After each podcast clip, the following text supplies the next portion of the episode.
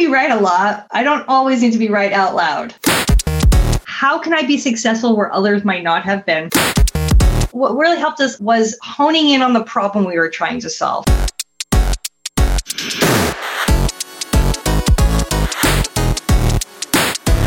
You know those people who are effortlessly cool? Like the kind of person who, when you see them in mismatched socks, you wonder kind of what's wrong with yours? Or when you hear them recite the periodic table backwards, they somehow make it seem like it's the latest trend?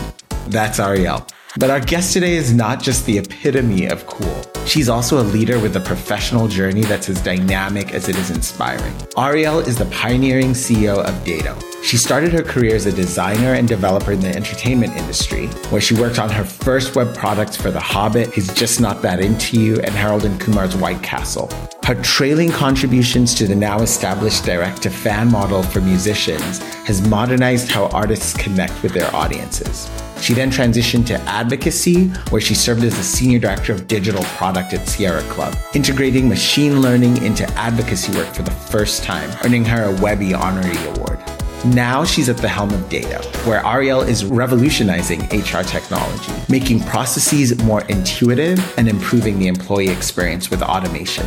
Her vision focuses on product thinking and measuring the business impact of people teams. And so today we'll explore Arielle's journey and insights on various topics, from product thinking in the people function to measuring the business impact of people teams. And we'll get her thoughts on the future direction of employee experience. We're also going to delve into her playbook for driving innovation in both new and established companies. So join us as we uncover the stories, ideas, and learnings from Arielle's expansive career and the vision that is shaping Dado. Now let's get started.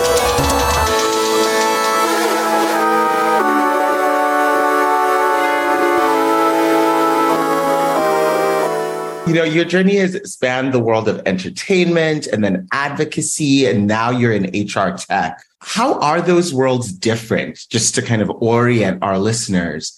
It's a great question. In many ways, they're not that different because at a high level, what we're doing is sort of the same thing. You, you, know, the foundation is the same, right? So it's all about really understanding who your customer is and what their needs are. My domain expertise is in product. Uh, you know, I've been doing product since before it was called product. and, um, you know, this kind of work is fairly consistent across different types of industries. And that's the same whether I'm working with rock stars and their fans or mm. with HR tech leaders or in the nonprofit world. You have lots of different things about them, you know, like I'll say yeah. the hours you work when you work with rock stars is very different than the hours you work with businesses. There's lots of like funny things that that happen that are very unique. At the end of the day, really what you're trying to do is make somebody's life a little bit better, whether that's the fan connecting to their favorite artist or, you know, trying to save the planet or mm. trying to help businesses operate more efficiently, efficient. Oh my gosh, efficiently. there we go. That's that word. Making that a better experience for everyone involved.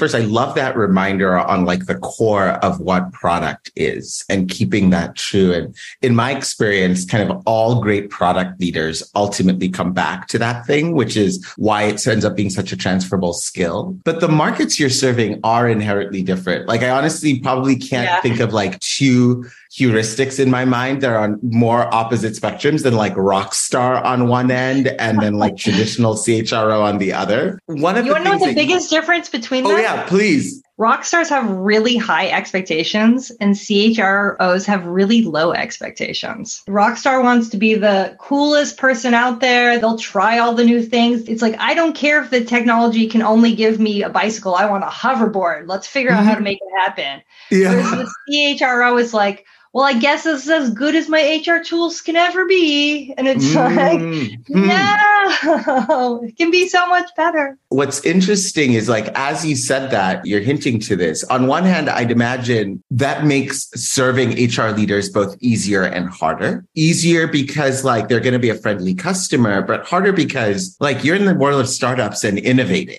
right? Like your whole business is people wanting things to be better. It's really hard when that isn't the case. Cause you like, is my instinct right in terms of how that plays out? Or are there other ways that has kind of affected building your business? Yeah, it's 100%. I mean, so we are a new category of software, which yeah. has a very interesting challenge, right? Because you know, that means people have to know that something could exist to look for it. I think people teams and HR teams have been starved of good tools for so long that the idea that something that exists that could be better just seems mm. impossible. I mean, there's a lot of these overused quotes, right? But like, you know, if I asked the people what they want, they would have said faster horses, right? Yeah. This is a lot of what I see in the in the people teams is like, okay, I need to know how to copy and paste faster or something like that. Yeah. like, how about we just don't do that at all? That idea of creating a new category, that must feel a little bit frustrating, having come from like the world of entertainment that is all like, give me more, it's better. But on the other hand, the work of shaking up industries and like shaking things up, like that feels very rock star to me. Like I see yeah. you right here yeah. and you're looking super cool. And I'm like, if anyone's gonna do it, Arielle's gonna be the one who like I mean, I have done. a little bit of a track record this is not my first rodeo, right? You know, yeah. I, I'm one of the pioneers of the direct to fan model people thought we were crazy. The amount of feedback I got, or like people hating on it in the beginning, where they were like, you can't do this. You have to be on a major label. You have to go through these motions. I see another world. And I was lucky to work with some of the leading artists at the time who believed that that was possible. Now, I mean, nowadays, who signs with a major label unless you want to be a giant pop star? Everybody else knows that you make more money off of it. And yeah. like the world has changed so dramatically. And then you look at like advocacy. I went to an organization that was 120 years old. Like, how much older yeah. to be. um, I don't want to say resistance because that's mm, that's has a negative connotation to it, but I would say the hesitation around adopting new technology at yeah. an organization like that um, was definitely palpable. By the time I left Sierra Club, it was like, this is let's just keep going. And and yeah. now we know that for better or worse, we know the power of what technology can do for driving, let's say, political change. Yeah, yeah. this is very, very US centric in this example. But you know, I think about the role technology has played in our politics over the last decade, really. Sometimes it's a savior, sometimes it's the harbinger of the end times. Mm-hmm. But there's no doubt on any side of any debate that like it has been transformative, right? In, in yeah. ways that we were not at all ready for.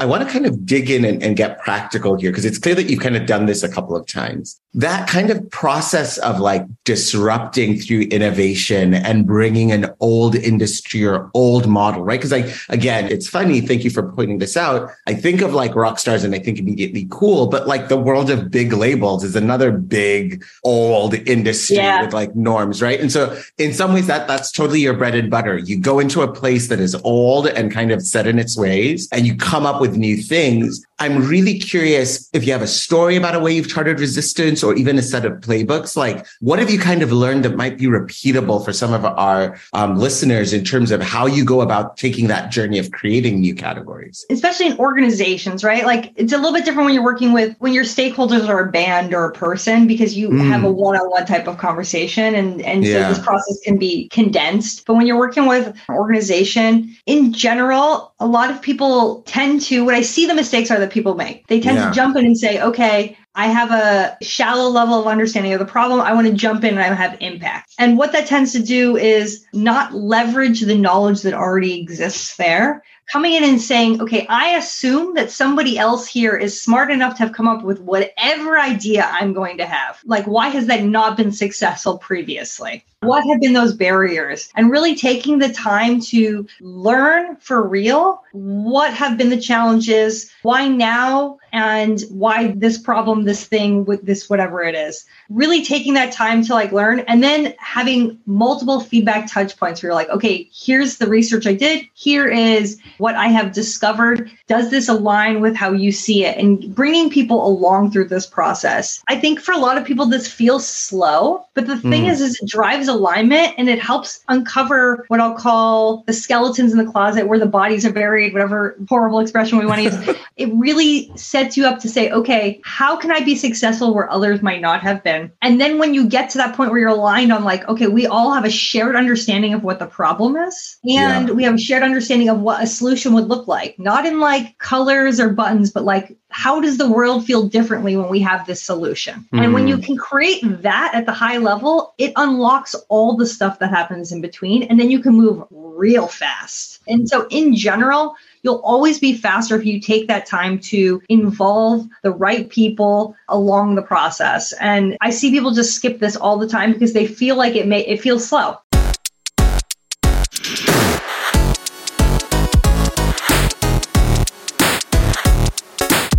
one of the things though that i'm hearing is this balancing that passion for innovation and movement and change with respecting the organization and its norms and the wisdom that exists in there. The world of startups is a world of speed, right? And constantly, not just from, I think, entrepreneurs independently, but your investors as well. Mm-hmm. There's like a, where are we moving? Where are we moving? Where are we moving? I'm just curious how you think about kind of managing that balance, being yeah. willing to go slow enough as your customers need, but you need to move faster than them, right? Like they're not moving at startup pace. What does striking that right balance look like? How do you know when you're on one end versus the other? So the thing is, is like, what are we trying to solve for there, right? Like when we talk about that speed to getting there, where is yeah. there? If you don't know where mm. there is, you can get very quickly to the wrong place. And mm. um, I do a lot of mm. mentorship actually for um, early stage startups, especially in this in the space of validation, early stage validation. Yes, in six months you will have a product in market. For who? Yeah. Doing what? So you'll be back to square one right? And then you'll have wasted the most precious research resource you have as a startup which is time. You'll find that like the scope of what that first release is and startups like that starts getting bloated and all sorts of things because they're not really sure who mm. the customer is and what their problem is. Even more specifically what the number one thing is they have to solve to make that valuable to them. If you don't take time to do that fundamental work everything else is just waste. I think the, the way i describe this in, in my training trainings on this is, thinking about betting, you know, as mm. a confidence indicator. Like, how much would you bet? Because that's what you're doing with time. Are you so sure that the solution you're building is absolutely the right solution that you would bet your retirement savings on it? Because if mm. you're not, then you should probably dial it down so that your investment aka your bet matches your confidence level and so taking that time to build it build up the, your confidence level at every step of the way will mean that when you get to the point where you release you're releasing the right thing for the right person there's so much wisdom there. I've sat on the investor side. And so I know how much, how addicted we are to this thing we like to call momentum. I'm putting that in quotes. And like the pressure, quite frankly, we provide, I think, in all honesty, because we're not on the ground seeing all of that work.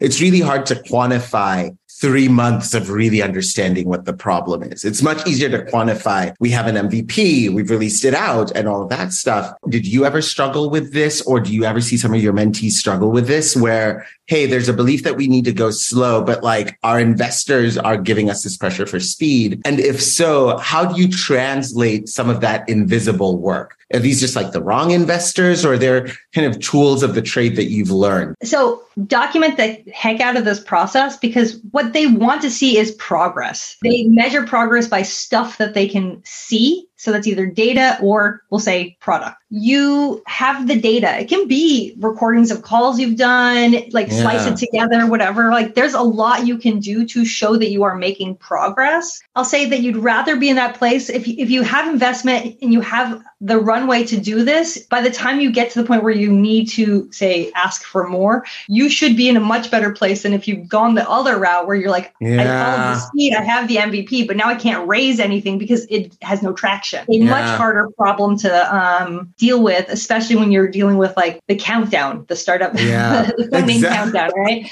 and this is how you get into like, you know, some time where people are like, okay, I have this thing and I just need to keep doubling and tripling down compared to stepping back and being like, okay, what am I actually trying to do? Let's go back to basics. So I think there's that. Also, be very clear with your investors, like what you're trying to do and what you actually think this timeline looks like. And if they can't get behind that, you're probably signing yourself up for a toxic relationship from the beginning. An investor should be your biggest source of, you know, cheerleading as well as like critical thinking. They should be, you know, a part of your team. You should be leveraging their expertise. If you're just talking to them at certain cash infusion points, then yeah, they're not going to see that work that happens behind the scenes. But if you're talking to them regularly and you're talking about where you are, what your challenges are, like they're going to be the ones who are part of that solution. I want to kind of really deep dive on one aspect of kind of mm-hmm. the innovation that you've driven before. And it's with driving machine learning in your advocacy work. And the yeah. reason that's so interesting right now is we're in this Gen AI explosion. Nobody can seem to get enough about AI. And there is a lot of, I think, appetite, but also chaos around trying to like apply AI in places it hasn't been before. It's easy to forget that lots of people have thought about this problem before. So I'm just like, I'd love for you to like give us like a little bit of the story, right? How did you kind of come up with the idea of doing it in advocacy work? And what lessons did you learn from this that might apply to listeners who are thinking about their own kind of Gen AI in you industry journey?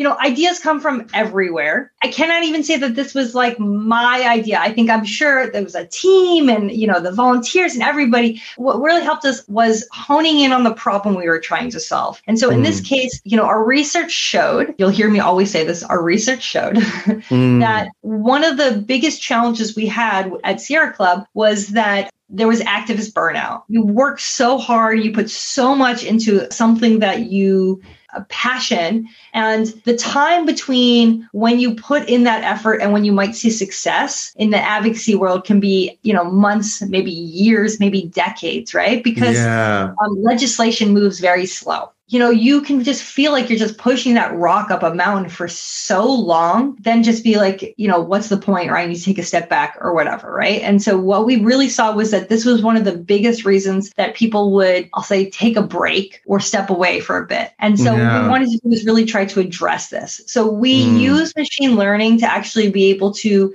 do a couple of things on, on that side, which was better surfacing successes that were mm. happening even at small scales, as well as being able to bring those successes back to people who had taken action on something sort of related. So we could say, okay, you've taken this three years ago, two years ago, and this has been what's happening since then. And like give them that connection back to it, which we would never be able to do without machine learning. The scalability of that is impossible. And the other big thing that we did there was we were able to cross connect campaigns and different like bits that were happening along the way. The way advocacy had historically worked is, you know, you send out a blast and someone does a, a thing and then they send yeah. out another blast, right? Another email blast. And so they have you rely on them what like them reading the email to know whether or not that something has happened. And yeah. instead we created a platform that actually was able to surface all of these insights that really showed that we were able to keep people invigorated because we were able to have more touch points that were really related, but that a human being didn't have to always do in some sense of scale.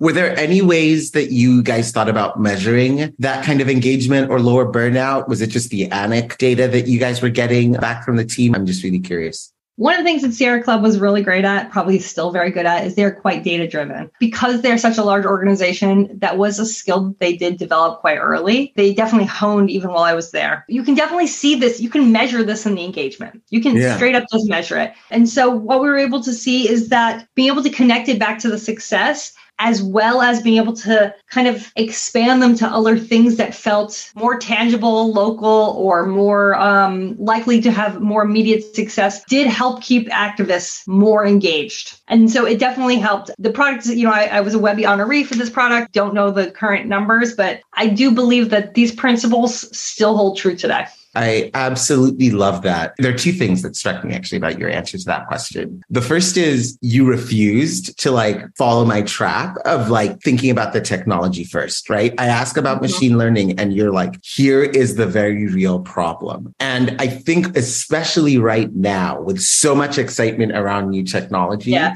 that's like a first principle that I see many of us forgetting. And like for good reason. I sit on a couple of boards and I do not blame our CEOs. Like there's a lot of board meetings I've sat in over the last eight months where like the question the board is giving the executive team isn't like, what's the problem to solve? It's like, what are you doing with Gen AI? What are you doing with yeah. Gen AI? Right. And there's this really answer to like, here's what we're doing with Gen AI versus like, here's the problem that we have. But again, this piece on thinking about ultimately where are there new and interesting connections that just are not scalable yeah. to do before really feels like the heart of where like value is and like where can that add a piece and really cool that you did that then and, and thinking through how, how some of those pieces will continue to evolve. You've kind of got a chance to see change across the worlds of advocacy and HR tech kind of over this like extended period of time. When you kind of look ahead at where both of those spaces are today, what are your top big bets on where those industries are going from a technology perspective. Oh, yeah. if somebody is like, oh yeah, I, I see you like rubbing your hands. Let's go. so I think the next 20 years are going to be revolutionary for work, both on the advocacy and the HR side. I think we're Yeah. just on this tip of this iceberg of what's possible in workplace advancements. And this is everything from the space that, you know, Dado plays in, like organizational efficiency and employee experience, to remote work and to role sharing and different types of leave, you know, which vary depending on where you are in the world. I think we're going to continue to see governments respond to the needs of the people with better workforce protections and more learning opportunities and more employment types. I think that technology it will need to evolve to support this type of work. I would love to see this, but in 20 years, I think you I would like to call the death of the HRIS. Mm. I've never seen a more hated piece of technology that is like constantly being asked to like do wild gymnastics to fit an organization. Mm. I think we'll see a lot of change in workforce tooling that Yeah. will reflect the innovations that we have seen in other parts of the business. I think that the standards are going to really just completely shift because we're going to have a new generation of workers who are going to have expectations that their business tools are just as good as the tools they use in their private lives. I think that's a, a major key alert um, to steal a term from a, from a musician I, I'm sometimes a fan of. I don't actually hear talked about like nearly enough how the speed of product advancement happening in our personal lives, making us less and less tolerant of like bad product professionally. Yeah. Um, and some places that historically could kind of hide because it, it like looked different. You know, you gave a beautiful kind of sweeping assessment of kind of what is like driving change. If you had to pick one or two of these that you think today's tech scene is underpaying attention to. Okay, I might give you three. Okay, please. So, of course, I have to say the space that Dado plays in. The idea that we measure customer journeys and that we iterate and refine them to make them as optimal as possible, but we don't do that with employee journeys is wild to me. Such a missed opportunity, especially when you have a large workforce. The amount of waste, like just pure waste, and I'm not even talking about the lack of motivation, impacts attrition, just the amount of time spent across an organization like that is just like an anchor. The idea that you wouldn't put a fraction of the same investment that you put in other areas for customers to your employees is just wild. And I think you're going to see a lot of change in that space of just Yeah. making it easier for humans to focus on things that only humans can do. That's really a space that Dado plays in. Um, and I'm really excited to, you know, continue to see what we do in that space. As I alluded to, I think we're going to see a lot of change, though I think it'll be slower in the way that the different business tools and the HR tool stack work together. You know, Josh Bersin talks about this a lot, but the like death of the HRIS or like the one Yeah. the one ring of to rule them all is what I always Yeah, yeah. notes that I always make about this. I don't think that organizations are similar enough where this works. And I think we're going to start seeing piecemeals of products that then are designed to plug and play, like we see in other areas of the business as well. And then solutions, I guess, you know, Dado, well, we, we also plug and play in a lot of different places to bring those things together. But I think we're going to continue to see a lot of space in there. And then, you know, I'm a really big believer in things like role share and fractional work. There's actually another PTP company that plays in this space, and I th- I'm a big fan of theirs as we continue to bring in more technology like generative AI, that we will continue to reduce the amount of jobs in general, especially in knowledge working space. The solution to that is going to have to be to kill the 40 hour work week and um, Mm. split that work among more people. I think that'll bring Mm. a lot of balance to many people's lives. But I think we're going to need a whole lot of revolution to make that possible. There's going to be a lot on the tech side and how you enable that which you know how you pass work back and forth how you act, like just how you minister it all sorts of things You know, one of the things that I wanted to ask the view of the European versus the American startup scene, and especially as you straddle both, right? Most of your customers still being in the US. I think a lot of your team still being New York based, and yet you kind of living and breathing life in Berlin. What are some of like the key differences and similarities you've noticed across those two geographies? it's really interesting this is one of the reasons why i'm glad that i came over here is getting out of that kind of bubble to be able to answer questions like this for myself now granted this is based off of my personal experience so we're going to asterisk everything i say But, you know, Here's some of the big differences. I think the EU scene is still much better at work life balance, even in the startup world, especially in Germany. You know, they're much more efficient workforce they don't have this like mentality that like working more means you get more done because mm. they have mm. research that shows that's actually not true. um, you just can't ask your employees to work 60 or 80 hours. It's just illegal. Like you can't yeah. do that here. um, which, by the way, I love. Yeah. I believe happy employees are productive employees. And I really would say that if your company, your startup is going to live or die based on your employees work, like burning your employees out, then maybe you should really step back and ask yourself some hard questions. A couple other things that are, make a difference. The cost of talent in Europe is much cheaper. The talent is equally as good. I've worked in both places with great talent. The EU talent is great and it's much more affordable. There are different things that come with that, but I absolutely can recommend starting something knowing that you can just go a lot longer um, with it. Mm. And by yeah. the way, if something happens like a pandemic, the government actually assists you a lot more than they would in, say, the US. There's a lot of those benefits. One other thing that the Europeans are really great at, which yeah. is this global perspective. Americans mm. are very single market focused because mm. the US such a huge market that what you see when they want to expand internationally is they tend to buy up companies that are in like local markets because they just don't understand how to deal with localization of any kind, currency, yeah. language, whatever. Whereas Europeans plan from the beginning because you drive 100 miles and you're in a different language. The US has a couple of big things. The reality is is that I still think Americans are more innovative than the Europeans. it pains me to say that. I think a lot of it is cultural, honestly. Yeah. Americans are risk takers. There's a lot of positive and I would say toxic things that contribute to that, but it's true. So I think that's one of the things that make the US startup scene still very much leading the pack there. You know, because of this nature of, I guess, risk taking and, um, and the like, you know, everybody can make it in the States myth, you know, your employees are much more likely to take equity and a reduction in salary in the US. Equity is super challenging in, in Europe. There's actually, especially in Germany, they're, they're working on a, a lot of different proposals to change this. So you don't mm. usually give direct equity. You have these like virtual shares programs. It's like a whole convoluted thing. And employees or like potential hires, they tend to value them less. And so I do think that there's a level of personal company success investment that comes with having equity in a company. Yeah. It's hard to reproduce when you don't. But when you have a legal structure that makes it challenging, I can see why many employees don't take it. That makes and sense. we do offer it, but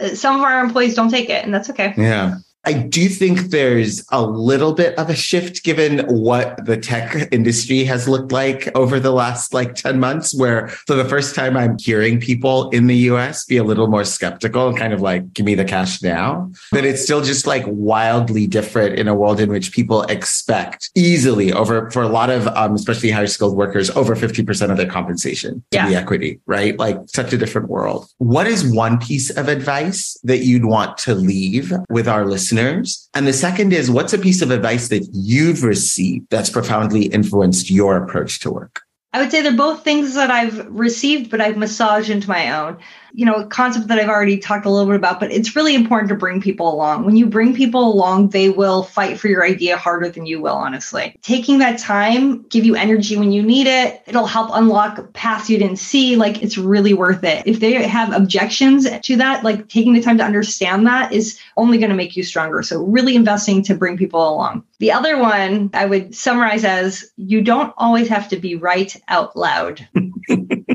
I might be right a lot. I don't always need to be right out loud. and I think that can be challenging for those of us who are very entrepreneurial. Mm-hmm. That's a really great one. It's like sometimes you can just be right to yourself. Awesome. Thank you so much, Arielle. Um, this was a really, really delightful conversation. I've had a fantastic time. It was great talking to you, Thomas.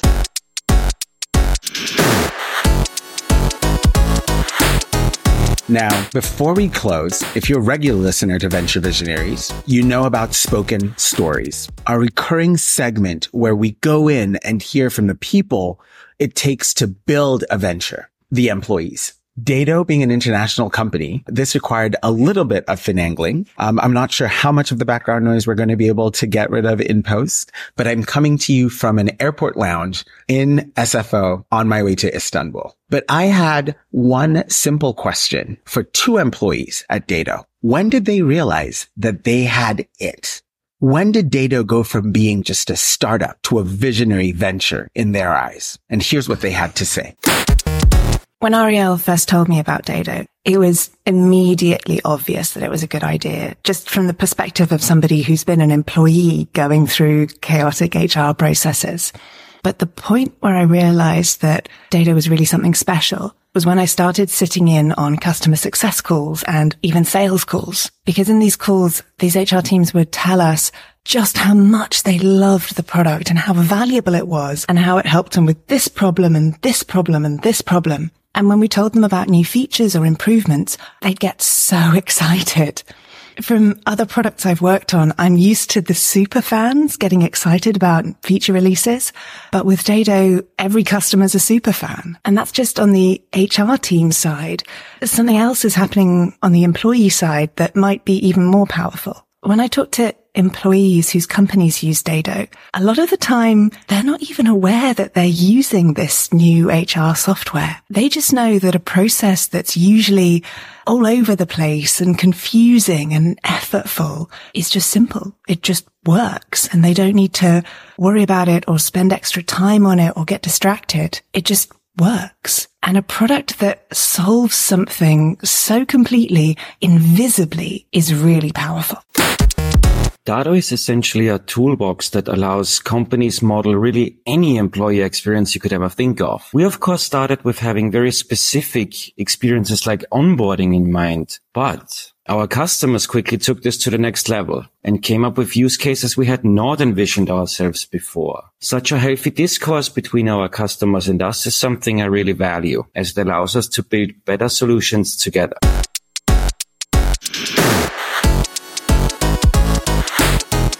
And that brings us to the end of this week's episode. But before we close, I want to leave you with the words of a rock star, Bob Dylan, who famously said, A person is a success if they get up in the morning and get to bed at night, and in between, they do what they want to do. I heard that all over the place from Dado. And that's my wish for you today, dear listener, that you have a moment today where you just get to do what you want to do. Because when we do, amazing things happen, even visionary ventures.